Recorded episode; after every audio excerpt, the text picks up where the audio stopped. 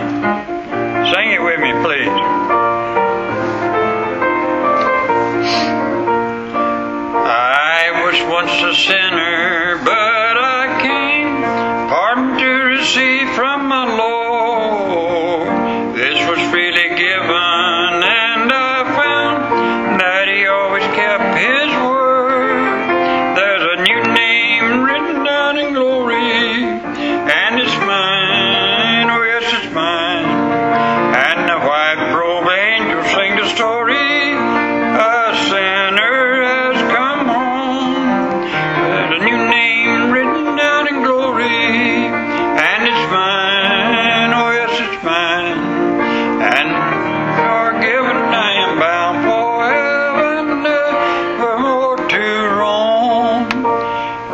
Sr. told me years ago, said, if you're going to lead the music, at least read the words. It helps.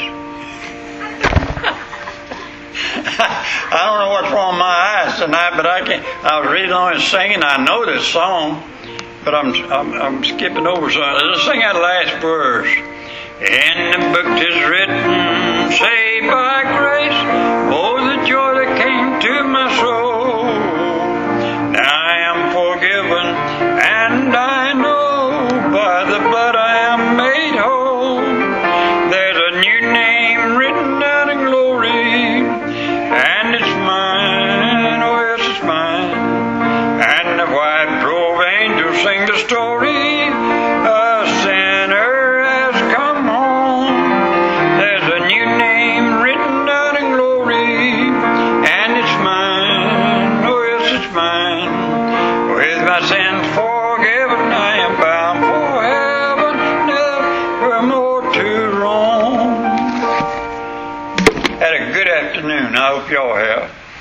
You would please get your Bible tonight.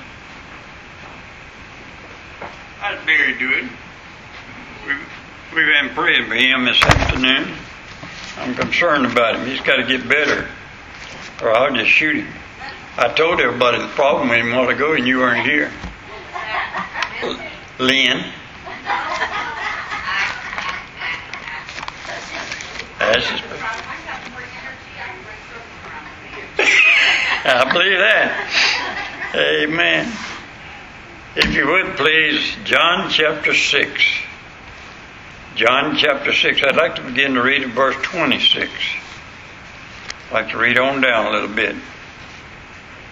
Jesus answered them and said, Verily, verily, I say unto you, you seek me, not because you saw the miracles, but because you did eat of the loaves and were filled.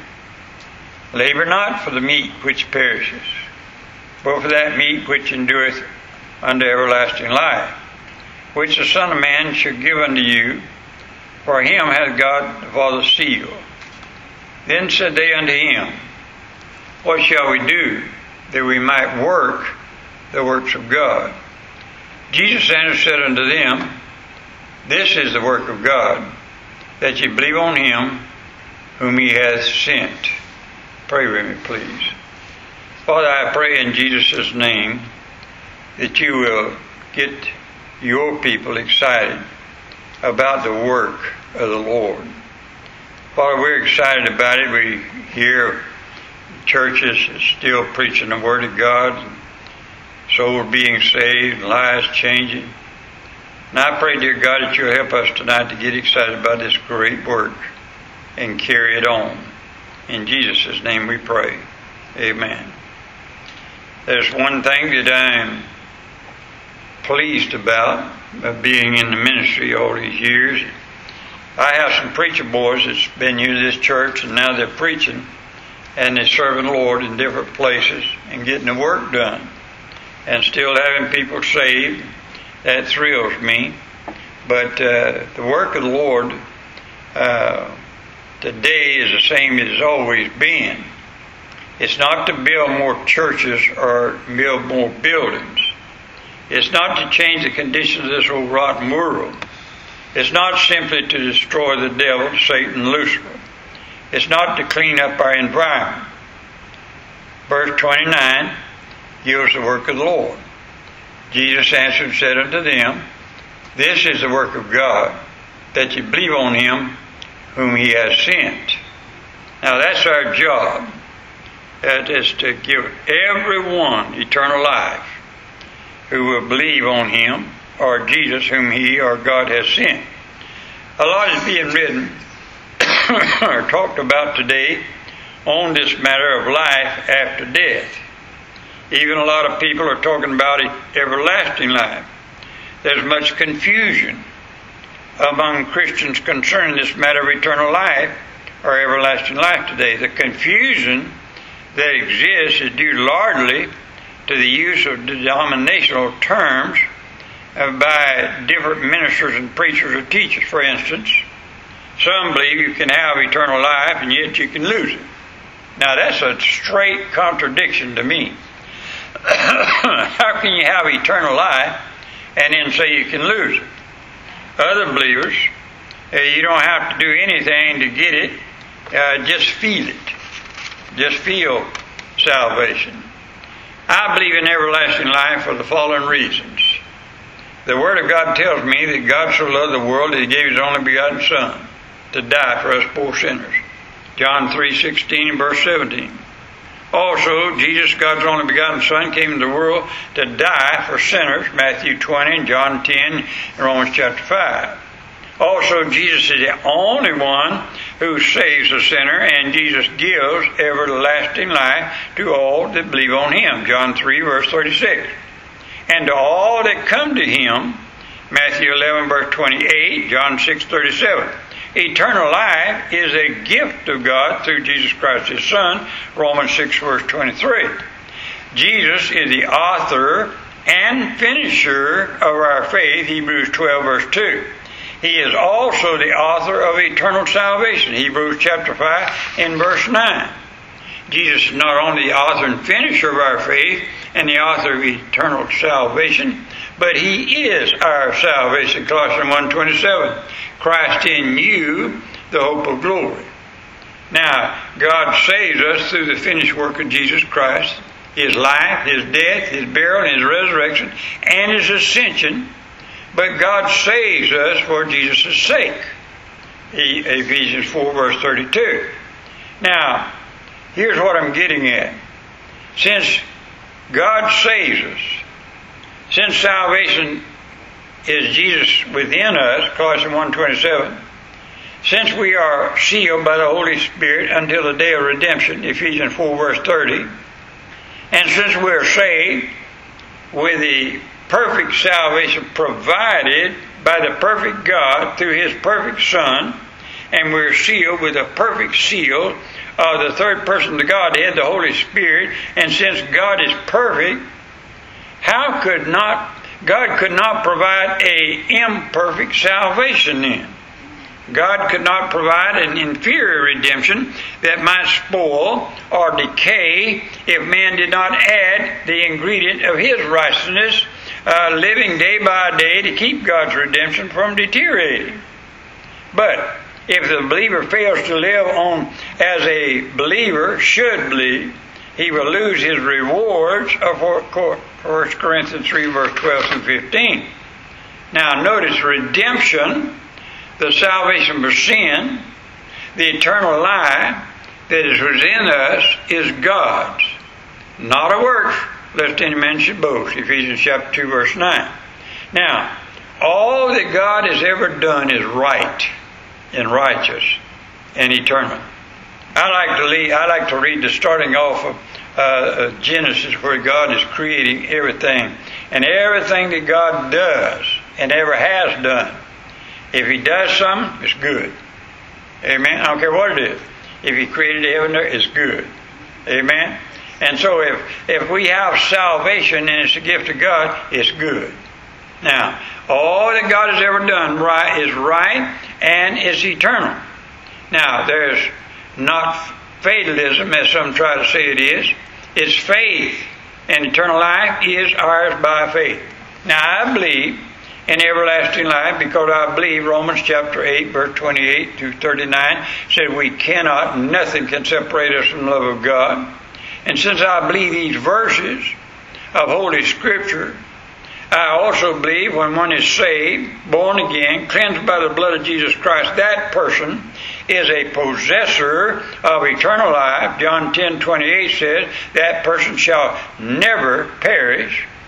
Romans 8 28 through 39 says, the person nothing, that person that nothing, neither death nor life nor any other creature can separate us from the will, the love of God that's in us. Now, one born again then is a possessor of the divine nature. 2 Peter 1 4. A possessor of the Holy Spirit. He's led by the Holy Spirit. He's sealed by the Holy Spirit. He's a new creature by the Holy Spirit. He is God's Son. He is hid with Christ in God. He is one born of God and has within his heart the grace of God. Ephesians chapter 2 and verse 8. But God's grace does not stop there. Now turn over with me to Titus, please. The little book of Titus.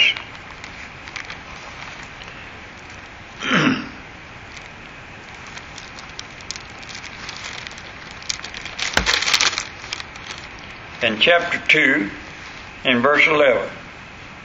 For the grace of God that bringeth salvation hath appeared to all men, teaching us that denying ungodliness and worldly lusts, we should live soberly, righteously, and godly in this present world, looking for that blessed hope and the glory appearing of the great God and our Savior Jesus Christ, who gave himself for us that he might redeem us from all iniquity and purify unto himself a peculiar people, zealous of good works.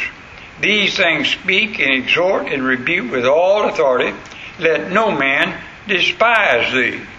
Now, the Apostle Paul, the one whom God revealed the mystery of the church, the mystery of the Jew, that is, Jews and Gentiles together in one body in Christ Jesus, that's the church. This same Paul assures the believer in 2 Timothy 1 and verse 12, For I know in whom I have believed, not what, but whom I have believed, and am persuaded that he is able to keep me against that day. Amen. Now, Ephesians, uh, Philippians 1 and verse 6, being confident of this very thing, that he which has begun a good work in you will perform unto the day of Christ, or Jesus Christ. Now, I wanted to say all those verses just to show you something. I'm so glad we're not the only church serving the Lord. Amen. I'm so glad we're not the only one that's preaching the gospel. There's people all over preaching the same gospel.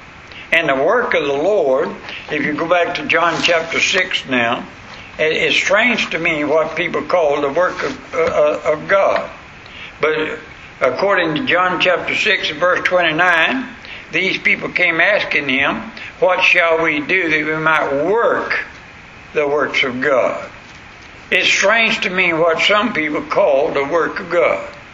I know a lot of churches now building big gymnasiums for people to exercise at and, and to have all kind of meetings at, and they're building beautiful buildings and having all kind of uh, programs going on in the church. But notice what the Bible says. Jesus answered said unto them, This is the work of God, that ye believe on him whom he has sent. Amen. I, I had rather sit down with somebody. I had the greatest thrill this morning. I really did. That that little girl came in, she come over, sat down with me, and she talked just sat there and talked with me a few minutes. She said, My mama's in heaven. And I said, I know, and you'll soon be able to see her. And I sat there a few minutes and, and talked to her and asked her to, would she accept Christ as a Savior after dealing with her in Scripture. She said, yes, I would. And I honestly believe that little girl got saved. Now, listen, there's no greater pleasure to me than leading somebody to Christ. Just as simple as that. The work of the Lord is to get somebody to believe in the Lord Jesus Christ. That's the work of the Lord. Now, I believe in feeding the poor. I believe in helping the poor. In fact, years ago we had a closet, what we called a closet here, and we had clothes, and we, it got where we had so many clothes and so many groceries here that I had no place to put them. And we started giving them away, and I'd fill a van full of uh, clothes to go give them to uh, poor people in trailer parks and so on. That's a good work. It is a good work. But that's not the work of the Lord as the Bible describes it. That's just something you ought to do, period. Did you know the Bible said you always have the poor with you? You can't get rid of the poor. Why? Because the Bible says you can't. It'll always they'll always be with you. You think you could go down here and take a million dollars and clean out all the streets and get all those poor people that's begging on the streets and put them in a, a motel summers and feed them uh, and get them out of the street. You know what the Bible says that? They'd be right back there the next week. I mean, You can't get rid of them. You always have the poor with you. But it's a good work to go help the poor. And do you know what the Bible says about that? If you help the poor, God will help you. If you always care for the poor people, God said He'll take care of you. So that's a good work. Amen. It's a good work to have programs. I was I called. A, no, I was in a business yesterday, and a lady in there. I said, "Are you a Christian?" She said, "Yes, I am." And uh, we got to talking, and uh, I said, I'm a pastor. You ever watch YouTube? I said, watch this thing here. Let me show you what it is. And I was showing her on it, and she said, well, I declare to my time. That's the same church that my grandkids went to years ago in Awana, and we had Awana class, and they taught our kids there at that church. She said, I've been looking for a church, and I'm going to come back to church there. And I said, I got to thinking myself, Awana was a good program. Awana reached kids and children for the Lord. And it was a great program. But that's not the work of the Lord. According to the Bible, the description of the Lord the work of the Lord is to get the people to believe in the Lord Jesus Christ. Now, I believe Awana program got children to believe in the Lord Jesus Christ. I'm not leaving that out. I'm not trying to say that. But what I am saying, a lot of churches today have all kind of programs going on, but they're not reaching people for Christ Jesus. And they say, We're the work of the Lord. No, you're not. If you're not leading people to Christ, you're not getting the job done.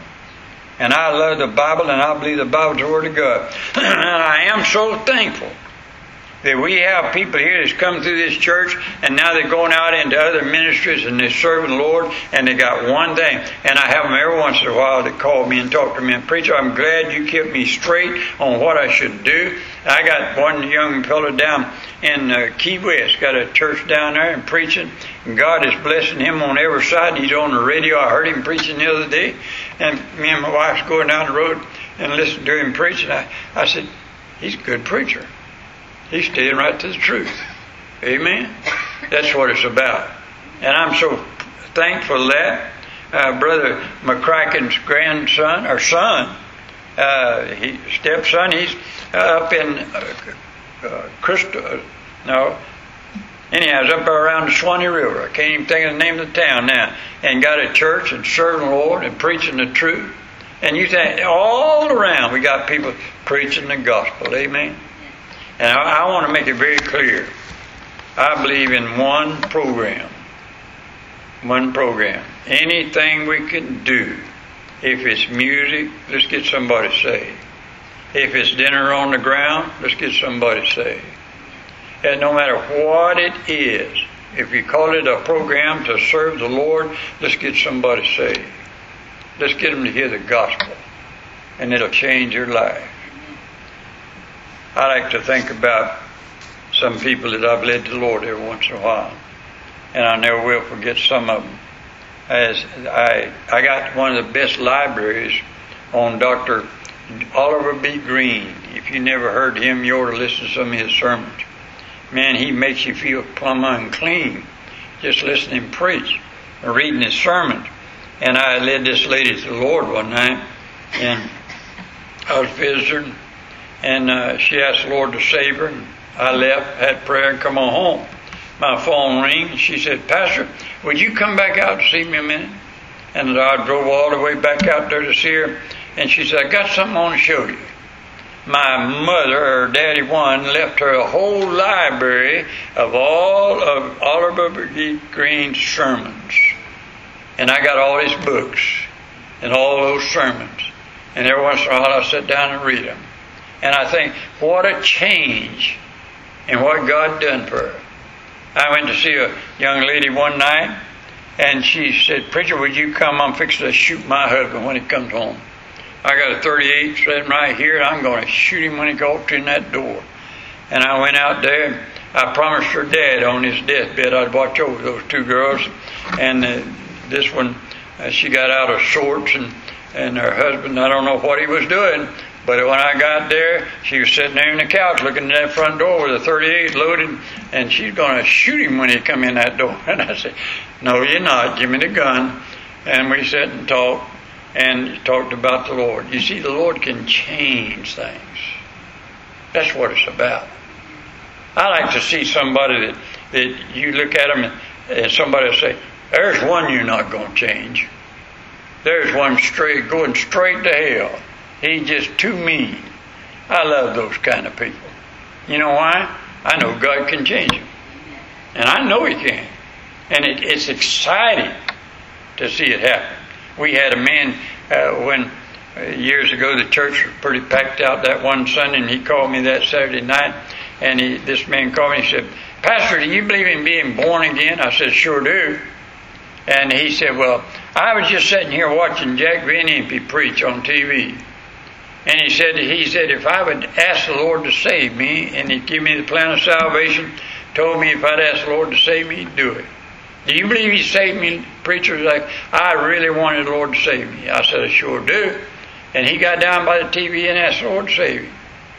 That Sunday morning, we had service, and there was a limousine drove up out there. I mean, a big black limousine, had a chauffeur driving him. This guy got out in his black suit and his sunglasses. He sat on that back row back yonder, and he sat there. And after the service, he come up to me and he said, "I'm the man who called you. He got saved." He said, "Pastor, I was with the Colombian uh, cocaine group." He said, "I'll be dead in a few weeks. They'll kill me."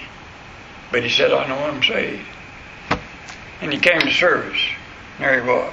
I know that the greatest work on the face of God's earth is letting God change people's lives. But they don't know how. They don't understand. And if you're saved, you know how. I was talking to a fellow one day about witnessing. He said, Preacher, I don't know how to witness. I said, Sure you do. Don't you know how you got saved? Well, yeah. Just tell somebody hey, you got saved. That's witnessing. Amen.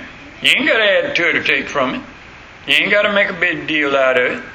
But I do believe that prayer changes things. I had people praying for me, and God used it. Amen. We need to pray for other people. You know somebody that's not saved, pray for them. God can send somebody, and you might not ever hear of it, but by God's grace, they can get saved. That's the work of the Lord. And it's simple. Amen. Stand with me, please. Father, I pray in Jesus' name that you'll bless your people tonight. Cause us, Lord, to keep our minds steadfast on this one thing. Believe on the Lord Jesus Christ and thou shalt be saved. That's to anybody. And we can be used in your work and ask you, dear Lord, to do so. In Jesus' name we pray. Amen.